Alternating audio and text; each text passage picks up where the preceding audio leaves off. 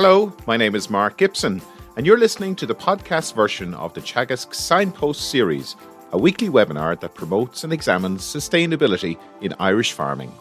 The Signpost webinar series is brought to you in association with the National Rural Network, Food Drink Ireland, and Dairy Sustainability Ireland. To date, much of our discussion here on the Signpost series has focused on measures to reduce gaseous emissions from agriculture. So today we're going to take a look at a mitigation option that is arguably has huge potential to sequester carbon, and that is forestry. And I'm delighted to be joined by Dr. Kevin Black, who is Director of Forest Environmental Research Services. Good morning to you, Kevin. And we're also joined by uh, Tom Houlihan, who is forestry specialist with Teagasc. Good morning to you, Tom. If you could introduce yourselves for us and uh, tell us a little bit about the work that you do uh, with your company. Well, uh, thank you, Mark. Um, I've been involved in uh, carbon research and forestry for over 20 years now, and I've been I set up FERS about 16 years ago, and we specialize in environmental aspects of forestry and particularly carbon. So I do work on the greenhouse gas inventory, uh, policy support to the department and the European Union. I've worked on carbon tax schemes, schemes for forestry for national systems, carbon trading systems, and things like that. And thanks again for inviting me to speak today. Well, it's good. To, it's good to have you joining us uh, today, Kevin. And Tom, uh, could you tell us a bit about the, the work that you're doing in Teagasc? Uh, you're you're based in Kerry this morning. I work as a forestry specialist with Teagasc. Um, so my work involves linking with uh, research and advisory, and, and I suppose being a, a bridge between the two. Um, definitely working with and supporting my Teagasc Forestry Advisory colleagues, and also wider colleagues across the Teagasc organisation. And we would have also many external linkages and collaborations, um, which are, are very valuable. And also, part of my role is to promote forestry um, in appropriate circumstances. And today you're going to be talking to us about a new tool that's available for the sector. Could you give us an overview of that? Yeah, it, um, it, it, was launched by uh, Minister of State Pippa Hackett in, in January. So it's it's the, it's called the Forest Carbon Tool, and um, again I will explain a bit on the on the background in, in the presentation, but it's a, like we've collaborated with FERS and, and it's developed with support from the Department of Agriculture, Food and the Marine to give um, indicative carbon figures for different forest um, scenarios, particularly if people are looking at establishing new forest. And this is going to become really important, particularly in the context of potential increases in carbon, the price of carbon and uh, uh, sequestration uh, that farmers or, or, forestry owners could, could use that carbon uh, uh, or that there will be a value attached to it. Yes, I think it's something that, that certainly will be will be looked at, and it has been raised um, as a possible option. Um, looking at can, can, there be a value in the carbon, but again, it's a policy decision that will be, need to be looked at. But certainly, maybe it's timely to consider it um, a, a, as an option. Okay, we'll hand over to you, so Tom. I'll give a brief introduction and look at forest mitigation pathways.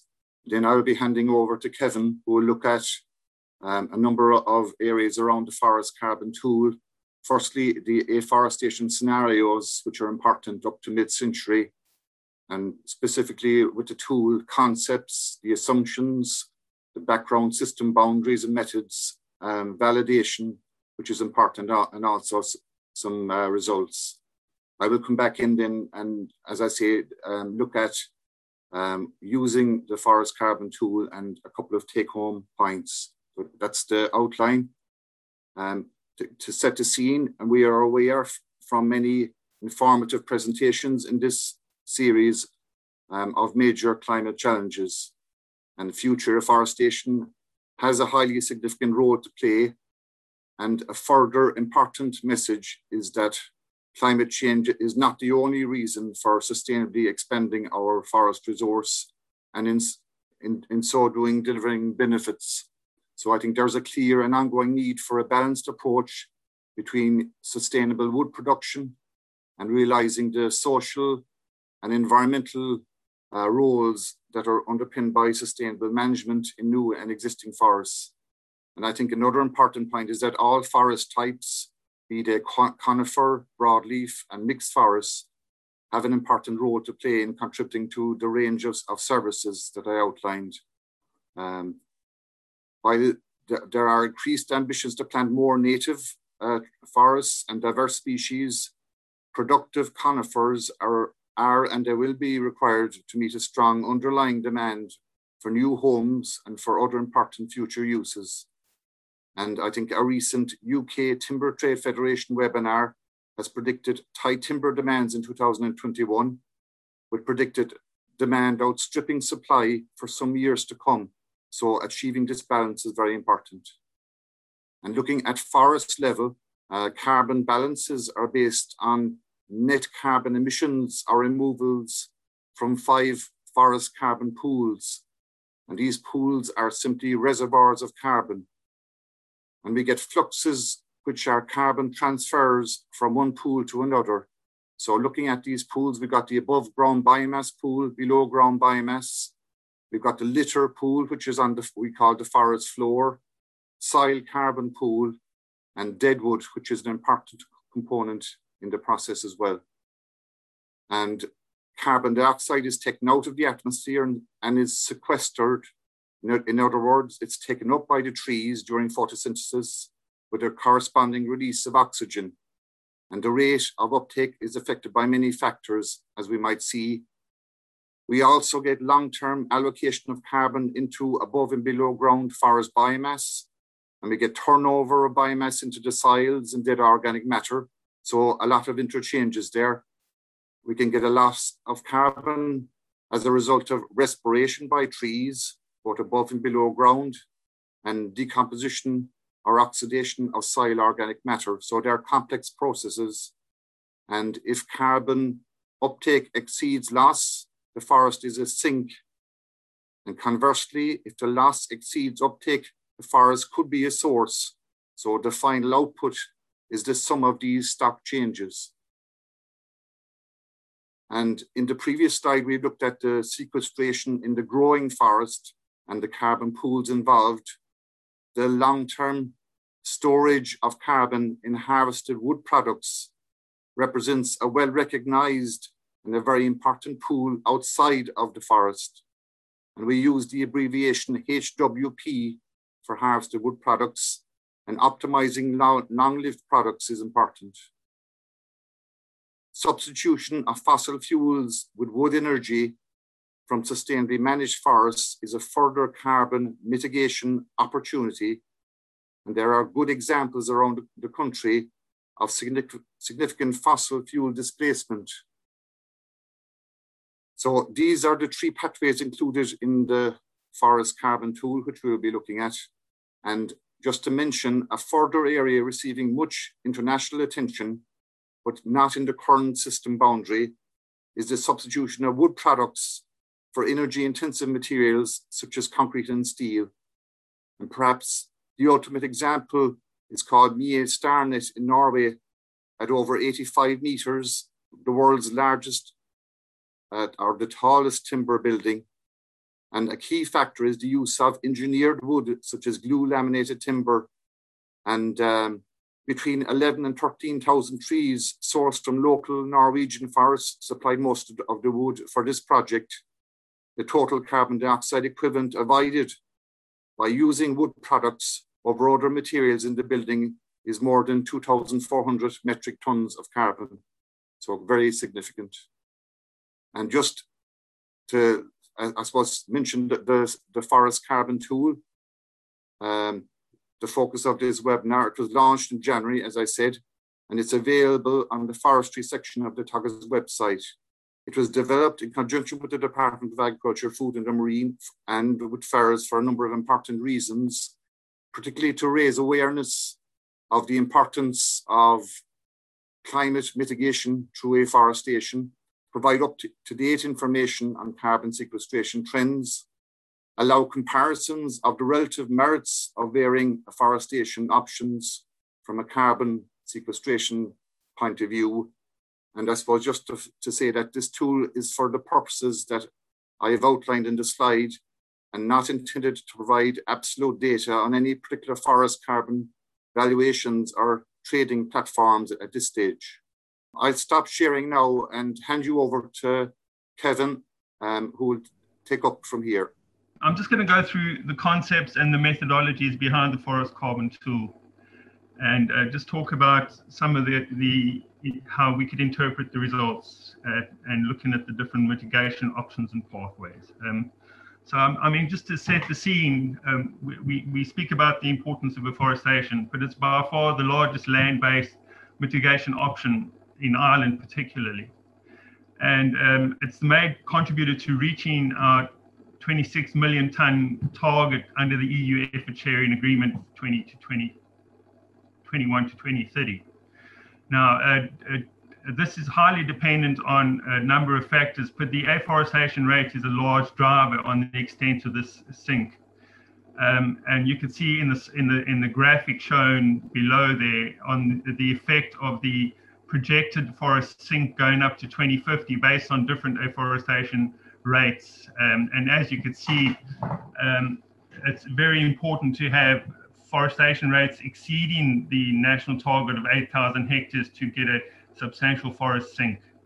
And it, it, at rates below 3,500 hectares per year, we're looking at nearly becoming a carbon neutral system in the future. So it's very important to sustain this. But there are other ways to do this, is to enhance your mitigation through afforestation using different options such as species, the productivity of species, the wood flow of carbon into the harvested wood product pool, as Tom outlined, avoiding deforestation, and of course, sustainable forest management. So um, that's just by way of introduction. But now I'm going to go into some of the concepts. And it's very important to remember that um, afforestation is a once-off mitigation uh, option okay? And it's not permanent unless the forests are managed sustainably. So once you are forest you're nearly locked into continue foresting uh, uh, managing the forest in a sustainable way into the future. Otherwise the carbon you save, in this once off step is lost okay? And um, when we start looking at comparison of carbon sequestration options they vary considerably over time and space so uh, we need to compare like with like and this is a major challenge but what we've done in the tool, we've used two concepts, which we talk about the cap value and the mean annual sequestration value. And just to demonstrate this, what we have in the two graphics is the cumulative carbon removals by the forest, the harvested wood product, the dead organic matter pool, which is the biomass litter and soils, and the product substitution into energy over time, over two rotations. Um, and what you can see, the, the foresting slowly increases, the blue, the blue um, bars increase over time until you start harvesting. And then you lose carbon at that point. Some of the carbon is transferred to the other pools. And after the first rotation, you get this big loss in carbon, which builds up again.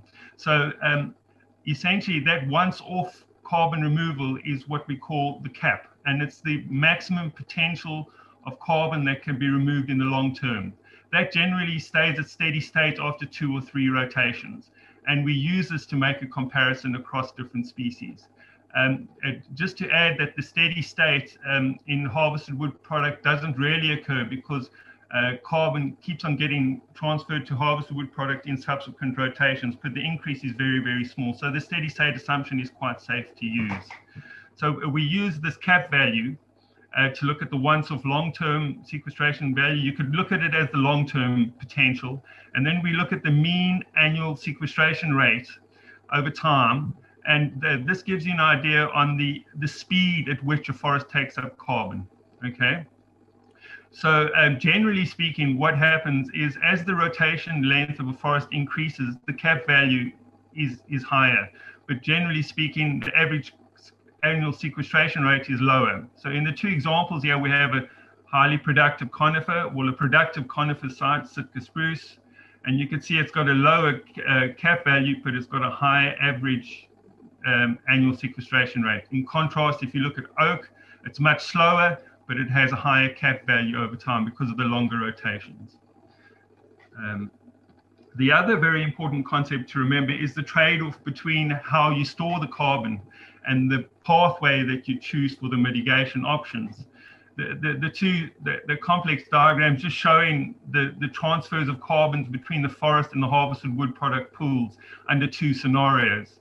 On the left-hand side, we have a scenario where you retain most of your carbon in the forest system and, and have limited harvest. In that case, what happens is more carbon accumulates in the deadwood and the soil pools, and you get a higher stock and a longer retention in the forest system.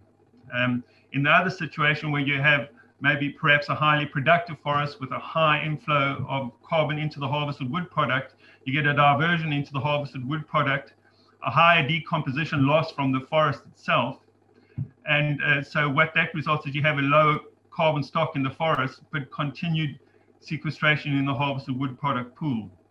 Um, so the important thing is that the forest is more resilient at storing carbon than other pathways. But in, in, in, in order to get a sustainable um, capture of carbon, harvest wood product also has a very important role. And you'll see the trade-offs when you start looking at some of the results. And just some quick assumptions, and I'm going to go through decide uh, this quite quickly, but the assumptions are based on fixed management assumptions. So we have chosen a range of species, yield classes, and management regimes, and the results only apply to these assumptions. If you change it, the results, um, uh, you, you can't use other assumptions and apply the results to that. That's a very important thing to do, to remember. There are some categories that we've done some work on that are still subject to high uncertainty, particularly the agroforestry, and native woodland scheme, we lack the models, the, the, the really robust models to do this. Um, you must also remember, and as I mentioned earlier, afforestation is assumed to be permanent under this scenario. So the, no deforestation is assumed to happen, and the same management is assumed to happen in perpetuity. We also assume that there's no leakage effect, and in the carbon world, the, the, the leakage is the displacement or intensification of activities leading to emissions elsewhere. For example, if you have livestock on your land and you replace reforested and you afforest it, um, and uh, livestock management is intensified somewhere else, leading to emissions, we do not take this into account. So uh, there are a range of uh, species and, uh, GPC categories that we look at, but uh, Tom will go into this a little bit further in his demonstration. Um, Another thing to consider is the, uh, the system boundaries, hence what we include and what we exclude. And as Tom mentioned, we include the forest carbon pools and mineral and organic soils, harvested wood product pool, uh, fossil fuel replacement from thinnings, and livestock emissions in the case of agroforestry.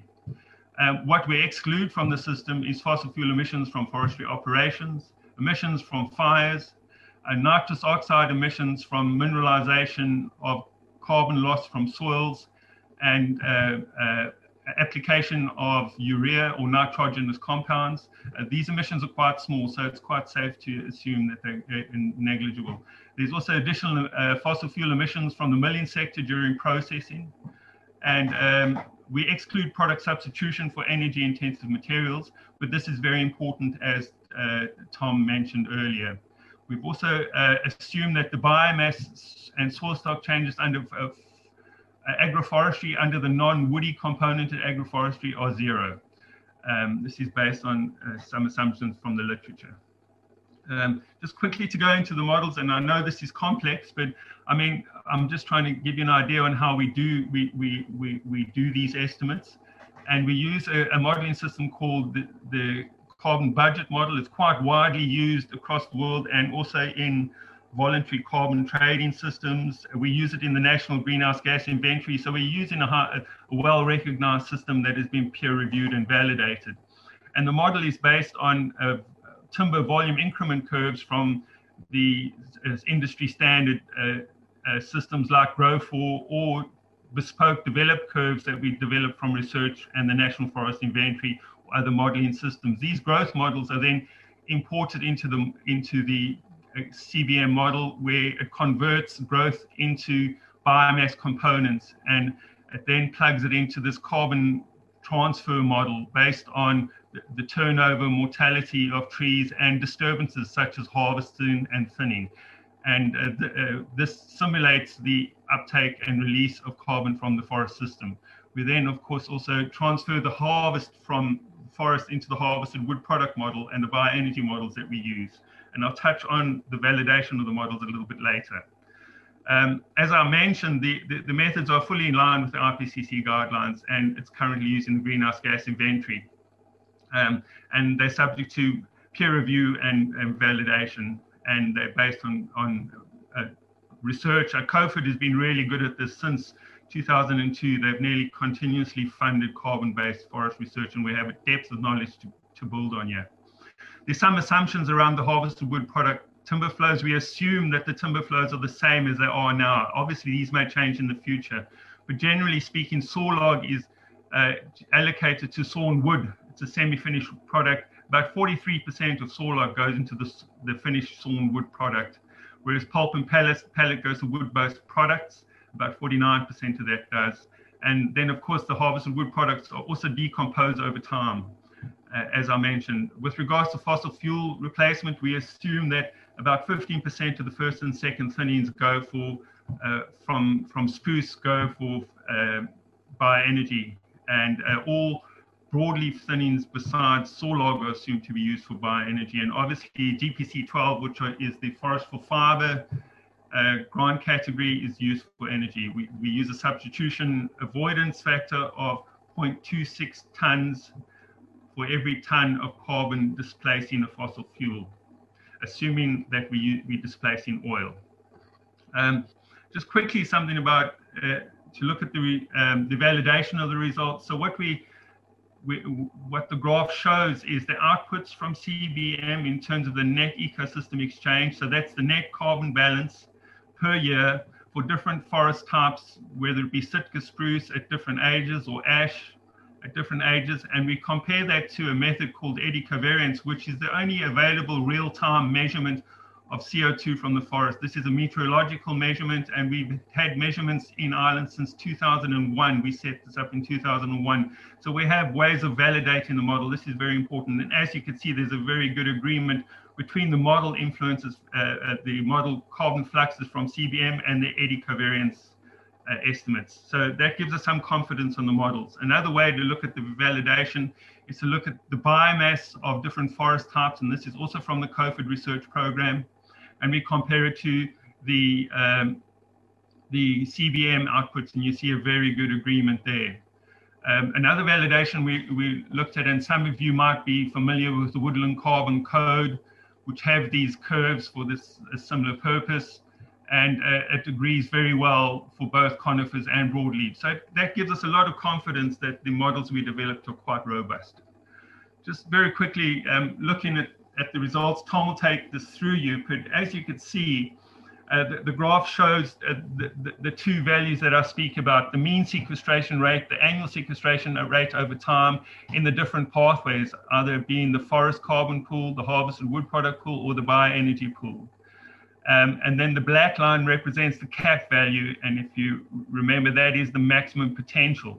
And you can see there are some trade-offs here. You could get forests that sequester very high values of um, carbon. The annual value is very high. If you look at GPC 12, which is the forest for fiber scenario, it's got a very high value, but a very low cap value. So there's a bit of a trade-off. Alternatively, when you look at your very slow uh, sequestering forests like oak. It's got a low mean value, but a very high uh, cap value. So these are the trade-offs that, that, we're looking at. So generally speaking, the average value will vary from one to nine tons of CO2 per hectare. And the cap values could vary anything from 150 to 550 tons of carbon as a once-off long-term removal. Um, so in summary, um, under the scenarios that we looked at, which represent most of the forest types that we're currently planting, the mean sequestration ranges from one to nine tons of carbon per hectare. And um, the, uh, the, this, this varies depending on species. Also, um, the cap will also vary depending on species. And a species with a higher cap value will generally have a, high, a, a, a longer carbon capture in the long term. Uh, examples of these would be the native woodland scheme or the long rotation slow growing broadleaf crops. Alternatively, in pathways where you have highly productive conifer species and a high carbon flow into the harvested wood product, you have a higher annual sequestration rate but a low cap value. Um, also, uh, what we find, if you look at the thin versus no thin scenario, you, surprisingly, you see that no thin scenario appears provide a higher sequestration potential than thin crops. This is because of the low retention of carbon in the harvested wood product pool that I mentioned a little bit earlier. And carbon's more resilient in the forest compared to, uh, to uh, harvested wood products. However, I should point out again, this trend might change the minute you start bringing in product substitution because of the high sequestration potential of high uh, uh, high value timber products in, into building material might might change this trend. Um, and I just want to highlight again on what Tom mentioned about the fact that forests have many ecosystem service and carbon is only a small component of the overall picture. Um, also to remember that afforestation offers a once-off removal although there is a, a, continued decline from the harvest of wood product, but we need to consider other forest policies to increase mitigation potential, such as forest management and product substitution. So um, that's all from me, and I'll hand over to uh, Tom again just to go through the tool. Okay, um, just just to finish off with um, a look at the the use of the tool, um, and as as I said, uh, we, you can access the tool through the, um, the web address www.teagasc.ie forward slash forest carbon tool. So it brings the user directly to um, the tool landing page. Um, we can't see your screen there in case you're sharing any screens or, or your video. Just um, sorry. Yeah. We have shared the link to the, the forest carbon tool through the chat function okay. there. So okay. is, it, is that visible now? Yes, we can see that now. Yeah. Okay. Yeah. Sorry about that. Now. Uh, so the tool is available on all common web platforms, including the Internet Explorer, Google Chrome, Microsoft Edge, as well as on mobile uh, devices. Um, so it can be you, get into the tool by by um, clicking as indicated. Um, the first page within the tool outlines some of the main assumptions, as well as the background methodologies that Kevin has mentioned. And it's important, I suppose, to be familiar with these and also the capabilities of the tool, as well as the scope for further improvements and enhancements. Um, under the methodologies and system boundaries section, there's a link to a document providing more detailed description for people who, who wish to read through on the working of the tool. Um, and this assumptions page also contains the two tables that Kevin referred to, which people can um, review and looking at the grant and premium categories and the selected species groups that are uh, covered in the tool. So once all the assumptions are read, the user can accept um, th these assumptions and move on to the calculator page. And accepting, accepting the assumptions brings the user to, to this interface.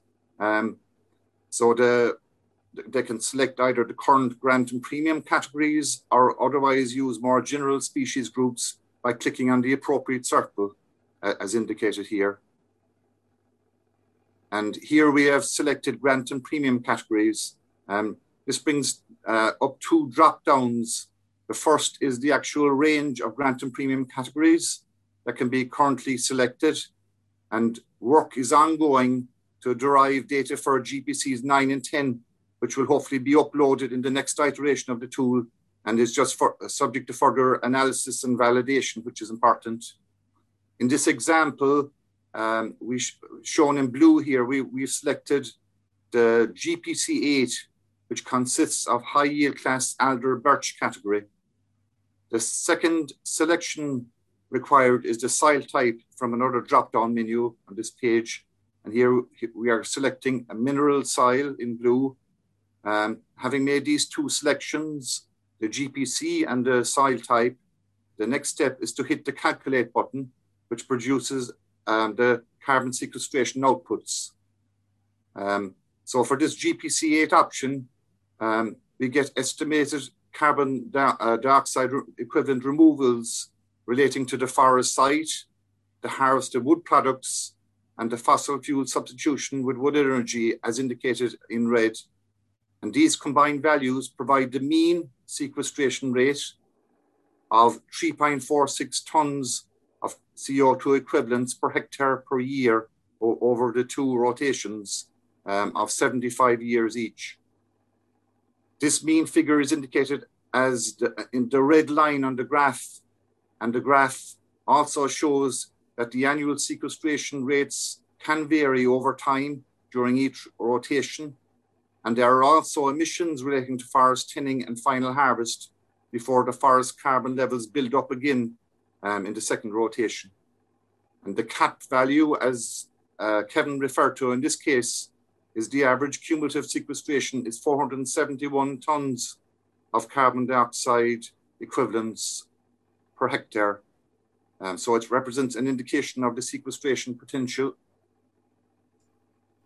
If we compare the scenario for GPC 8 with a, a different and premium category, GPC 3, which contains an assumed 70% conifer, such as spruce, it uh, in- includes 15% broadleaves, and 15% of the overall area is set aside also for biodiversity enhancement, which includes open areas, environmental setbacks, hedgerows, and retained habitat. So we see in this GPC 3 scenario that the mean sequestration rate is higher, uh, significantly higher at 6.82 tons of CO2 per hectare per year, while the cap value is lower, but still quite significant at 357. There's one other option that I, I, I would uh, mention, in, in, given the time constraints, GPC 11, which incorporates the agroforestry option, which can include what we call silvopastoral systems. These combine widely spaced trees with the capacity for livestock raising in between. And in this agroforestry scenario, the appropriate soil type is mineral, and the user has two additional drop down selections one for livestock type, and here you can see the options available in the tool, which include sheep, young dairy cattle, dry stock age one to two years, and also a poultry option. And I have also indicated here the assumed emissions per head for each livestock type, and in parenthesis, the range of units that may be selected for each livestock type. And the, the, the obvious uh, references are, are, are also there. So in this example, we select agroforestry with sheep um, at a stocking of 12 head per hectare as the option. And again, we can hit the calculate button. And in this scenario, the mean annual sequestration by virtue of the forestry component is 2.86. So it's the sum of the three uh, elements here. Um, the agricultural emissions from the sheep is, is calculated at just over two tons of CO2 equivalent, which is deducted um, from the forest sequestration and giving a net mean sequestration of 0.83 tons of CO2 equivalents per hectare per year. The cap value in this scenario is also lower than in, in, the previous two examples at 187 tons of CO2, again due to agricultural emissions so in the absence of livestock, it would be up at around 340. And finally, just to note that the, the outputs from all scenarios that are run using either GPCs or species groups from the table two can be converted to a PDF using this button and either downloaded or printed off. So just to finish, um, we've discussed a range of areas this morning and I will leave you with three final take home messages. Firstly, that new planting can have a very significant role in addressing our need for climate change mitigation and moving towards achieving our challenging planting target is needed if we wish to achieve a strong carbon sink. A second point is that a range of forest types and approaches are necessary and can deliver a different range of ecosystem services, which will be dependent on owners' objectives as well as the forest type and management. So we encourage the use of the forest carbon tool as a support mechanism to inform, to partly inform at least decision making. And finally, I would reiterate that the future potential of substituting energy intensive materials, for example, concrete and steel, with sustainable wood products and the benefits of building this into the future of our ambitions is very important. So I'll stop sharing that and thank you for your attention. Uh, thank you, Tom, and thank you, uh, Kevin, for a really excellent uh, presentation. And uh, you you you took a deep dive there in a few few of the areas. Um, and uh, I suppose we have a couple of questions coming in from our audience just an, around the whole difference between cap and sequestration rate, and maybe just could we just synopsize that for ourselves before we go any further, just just to have it clear in our minds the difference there, and and also is, is it a standard uh, ro- amount of rotations that are, are, used when calculating the cap? So maybe uh, Kevin, you'd like to take that one. Yeah. So uh, uh, uh as, as I mentioned, um, the, the cap is calculated when the forest reaches steady state. And generally speaking, after two or three rotations, you've hit the steady state, which means the forest won't sequester anymore after that. So the, the cap value is calculated as the cumulative average. So the cumulative sum of the removals over the period is the cap value. And that represents the long-term storage potential, okay? So uh, the other ca calculation we use is the average annual sequestration over the period. Um, so that really gives you the idea of the speed at which the system accumulates carbon versus the maximum potential the system has to accumulate carbon. And the use of these values are very important because you can't compare oranges and apples. So you have to have some normalized value that you can. And we use these two metrics to do that. So I suppose one thing that has become very clear is that it's, it's, it's not simple and it's not straightforward either in terms of, I suppose, particularly around that question around deciduous versus uh, coniferous forestry. Um, would you care to comment on that? I, I know that in Europe, uh, generally, I think there's a higher carb, uh, tree coverage in other European countries compared to Ireland. Um, is there a, a, a plan or a, roadmap that you think we should be pursuing to get that right balance between deciduous and uh, for, um, coniferous forestry? Uh, if I could, go ahead, go ahead, Kevin. Uh, it, it, I suppose it's it's it's as I said earlier on, it's uh, achieving a balance. And what I said is we we we need all these systems in place. Um, we, we know that we'd say native woodland components and broadleaf components give us quite high biodiversity values and they can give us a long-term hardwood resource. But also, as I pointed out, um, we're looking at um, a potential need um, in future years of up to 35,000 housing units per annum to build up to that. So I think we, we need all systems, and I don't see a, a, um, a need or I see a need for a strong need for both. Um, that would that would be my uh, strong view on it. Mm-hmm. Mm-hmm. Kevin. Yeah, perhaps I could just add to it. I, I mean, the old termage that foresters always talk about is the right species for the right site. Um, and, and, I mean, that should be the overriding principle. This is only a decision tool. It's, it's to assist you in making decisions. And I would agree 100% with, with Tom. A good mixture is what's required uh, to fulfill all the needs and services that forestry provides. And in, in many cases, Mark, um, you know, um, in, engaging with forest owners, as my colleagues and myself would have been doing, we see that um, if you go around the country, that quite a lot of owners have actually mixed forests, or they have an area of conifer um, which will give the economic return. But it, a lot of them have a, a, big interest also in putting in some native woodland and having a, a nice mix even within an individual forests as well as at a broader level. Uh, Kevin, from your perspective, um, you are aware of the, the, the, level of planting that's happening in the country at the moment uh, is, is, is generally low. Uh, how can this be improved, these rates, in your view? Uh, well, um, I suppose you, you could get incentive through policy. Um, uh, um, and I do notice that there's a tremendous interest from the public themselves now are prepared to invest in forestry just for the carbon capture, the biodiversity value. So um, the, the policy incentives are quite hard to drive because, as you know, they compete with other policies, um, particularly around land use. So it gets quite complicated. And uh, also given that all the environmental constraints, it's very hard to hit these targets.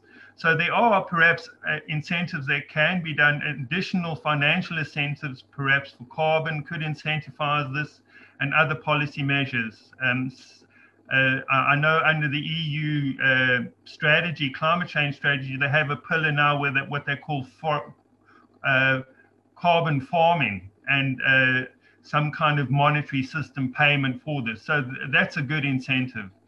Um, but it's very difficult to do against all the other land uses options that farmers have. If I could just add to that, uh, Mark, as well, um, I know um, a lot of viewers would be aware, uh, like there is a licensing challenge there at the moment.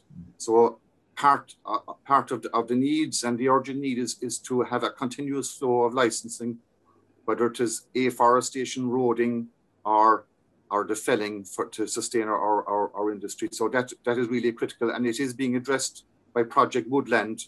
So the expectation would be that um, that, that there will be a, a, a quick alleviation while still, um, I suppose, ensuring due process. And I, I also think that it's very important to, to support um, and maybe re-engage landowners and just to show them that you know forestry can be a very complementary land use and um, Teagasc would, um, and other stakeholders would have very good case studies of, of owners who have uh, come through the farm forestry enterprise and uh, have had very good outcomes. And finally, just I would say integration of uh, forestry with, with future agricultural schemes is very important. For example, in agri-environmental schemes where maybe an owner could have an option of um, transferring an, an area or, or, a parcel of land over to forestry without any penalty. So integration, I think, is, is, is feedback we're getting as well that's needed. Okay, thank thank you both for that. Uh, Pat, are you there? Um, we have a lot of questions coming through here on the uh, the uh, the Q and A system. Um, Apologies, I left off my my camera. Uh, yeah, a lot of a lot of questions. A, a good number of questions relating to uh, peatland, uh, the uh, both in terms of of I think uh, current forestry on peatland and the net, net level of the, I suppose the balance of of carbon uh, from sequestration and potential losses there, and also I suppose the potential for a, a forestry solution on uh, peatland that is being re, reha- uh, rehabilitated at the moment? Um, uh, Tom, I don't know if you want to go first, but um, we, we, we uh, maybe I'll just answer the question with regards to carbon balance of peatlands. And I think everybody knows that um, drainage of a peatland results in emissions. And um, my personal view is that pristine peatland should be left alone and not afforested. Now, there are organic soils in the kind of continuum that are partially degraded or drained through the old arterial scheme, which are now degrading peatlands, which will still be a net emission. So although forests, um, uh, an emission uh, without forest. Now, when you afforest a drain organic soil, what happens, there's initially large emissions, but the total system starts being a sink after 10 to 15 years and remains so as long as you sustainably manage the forest until rotation and then the process starts again. So it, it's not it's not the perfect carbon sequestration scenario but it is one that still offers sink potential. That's very important. Um, but in saying that i think in my personal view it should be limited to very shallow organic soils and um, let's learn from the lessons from the past and leave pristine peats as they are. That's my personal view yeah, maybe just if I can, I suppose, add to that. And again, I maybe reflecting feedback that we get from the sector. Um, and again, I, th- I think there, there, there's very genuine and strong views that, okay, we can ex- exclude deep peats and pristine peats, um, sensitive sites, and those um, designated areas, um, annex type habitats. And I think if you look at the land types for afforestation, there's a different, uh, I think, 11 different types, um, land types uh, described in that as unsuitable for forestry. But we do get feedback that there are sites that can be productive for tree growth and maybe merit consideration. And also feedback, we'll say, on GPC1 type sites where pioneer birch maybe is, is naturally con- con- recolonizing and maybe with suitable incentive would could be considered. But I think this is something that uh, will also be on the agenda for Project Woodland and is an important um, item. And I suppose it, it's all tied into our, our land use strategy in the future, but it needs to be considered.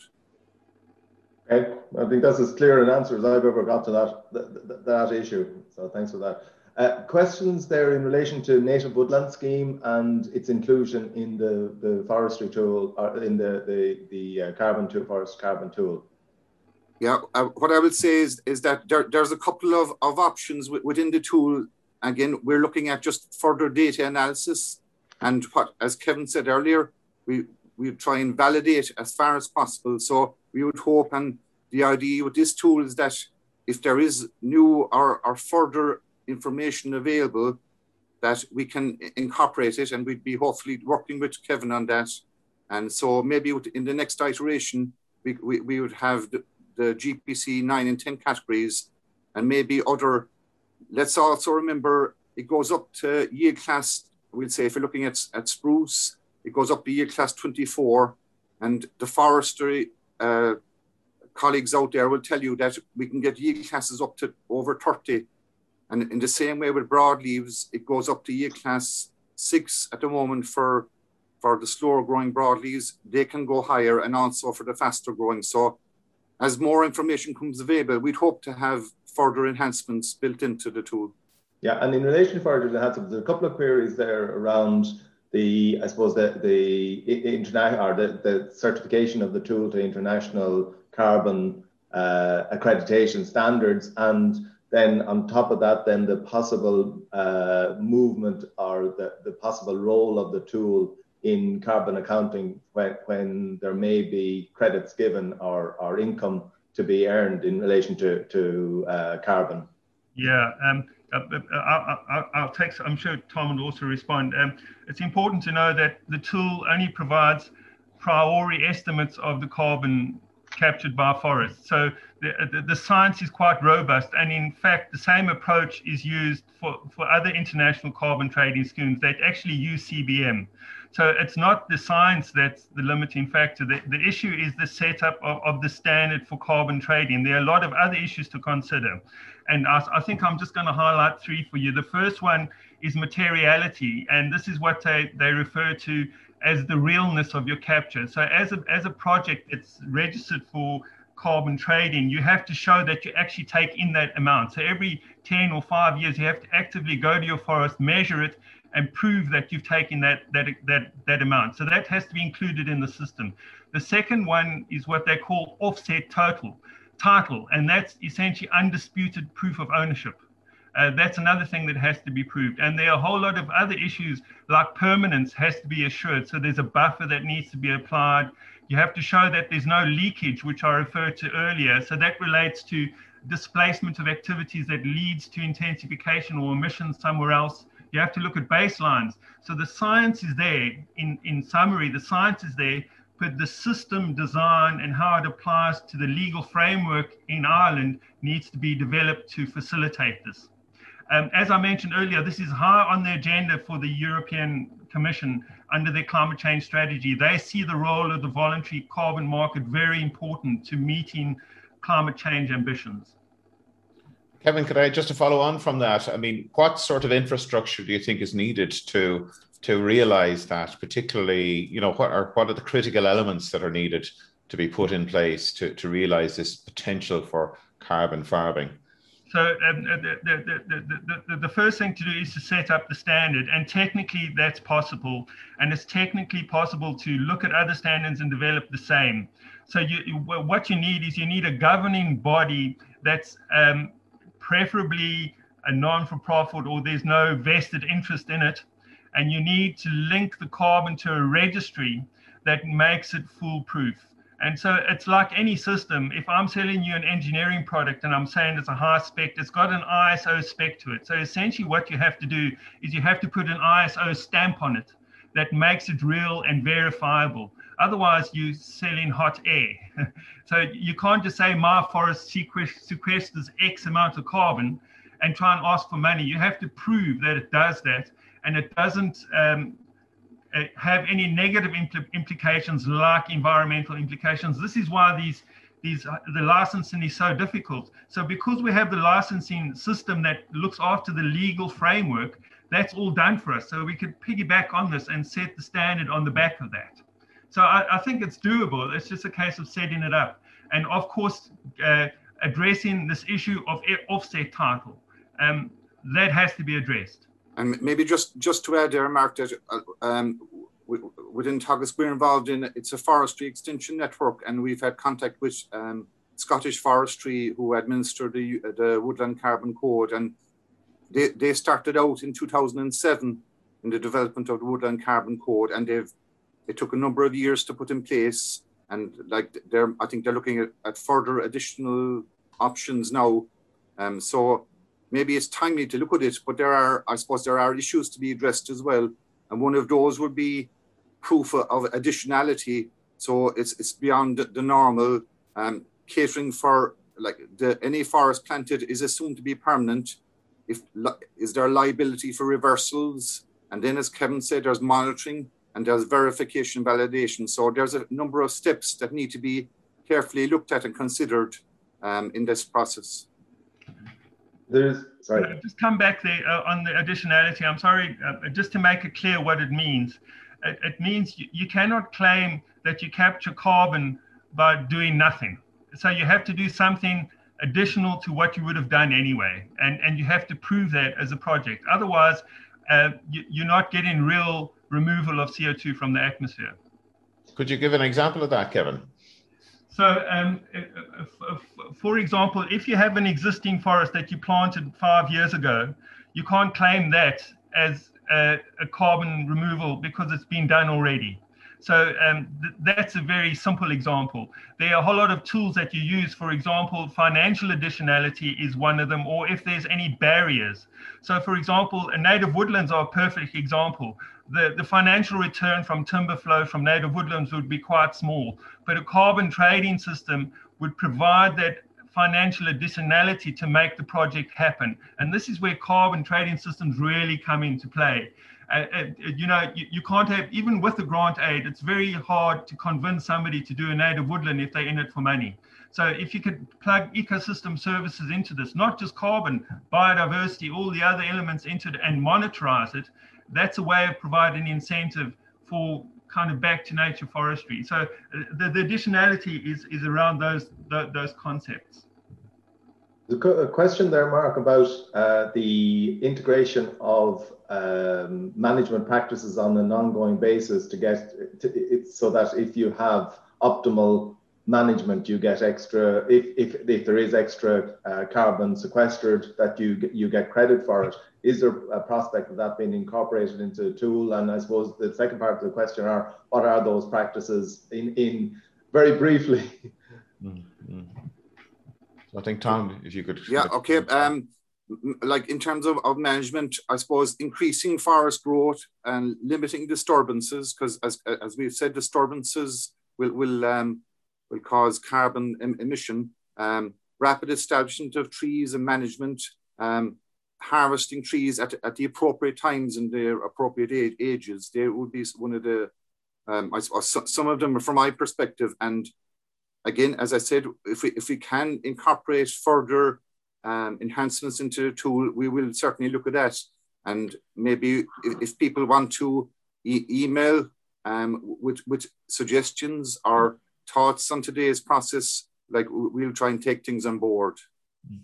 Um, maybe I could just add to that. Um, I mean, with regards to management, we've done a lot of work on this. I mean, there's a whole range of options. Some of the options we it's very difficult to estimate, like continuous cover. Everybody moots continuous cover, but in actual fact, there's no hard scientific evidence to support that it's better because we don't understand it and it's not commonly practiced.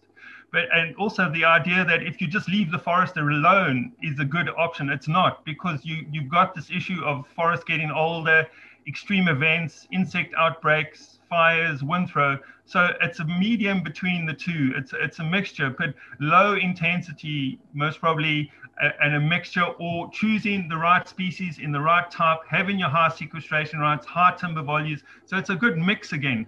I mean, that's a whole different topic, but I think it's something that maybe should be looked outside the context of this tool because it's very dynamic and it's very hard to give guidelines on it that could be used as this uh, very simple guidelines. It's quite a complex topic. We have a, a, maybe we just wrap things up on a final. It's a, probably a big question, but uh, the question I have for you, Kevin, is is uh, the lack of a national land policy affecting uh, the likely afforestation, uh, some farmlands not suitable to plant owing to fragmentation and so forth. Um, so in effect, the, the government not not running this, but third parties. So I suppose the question really is, yeah, I mean, do we need a, a larger policy around this to uh, to to try and drive like what we're saying? Even within forestry, you have climate change objectives, but you also have biodiversity objectives, which uh, could uh, you know have very different uh, management requirements.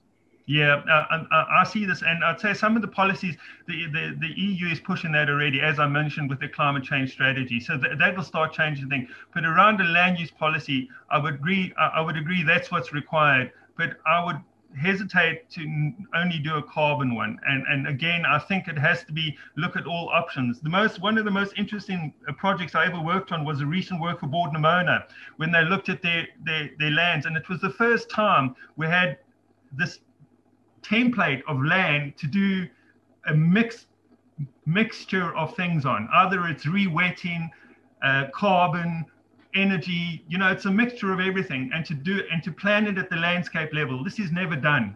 You know, we have these policies that relate to a farm level policy. We need landscape level policies. Um, I, I, would agree fully. I think that is what's required. Okay, uh, we're we're right out of time. Um, thank you both uh, so much for your time and, and effort in your presentations uh, to, to, Tom and to Kevin. Pat, thanks for, for helping with questions. Also, thanks to our uh, production team, Andy Boland and Yvonne Maher. And a reminder that you can uh, see a recording of today's uh, webinar and all previous webinars on the Teagasc YouTube channel. You've been listening to the podcast version of the Teagasc Signpost series the weekly webinar that promotes and examines sustainability in Irish farming. Don't forget to join us live every Friday morning for our latest webinar. For more, visit teagasc.ie. And you can also rate, review, and subscribe to the Signpost series on Apple Podcasts, Spotify, or wherever you get your podcasts from. I'm Mark Gibson, and thanks for listening.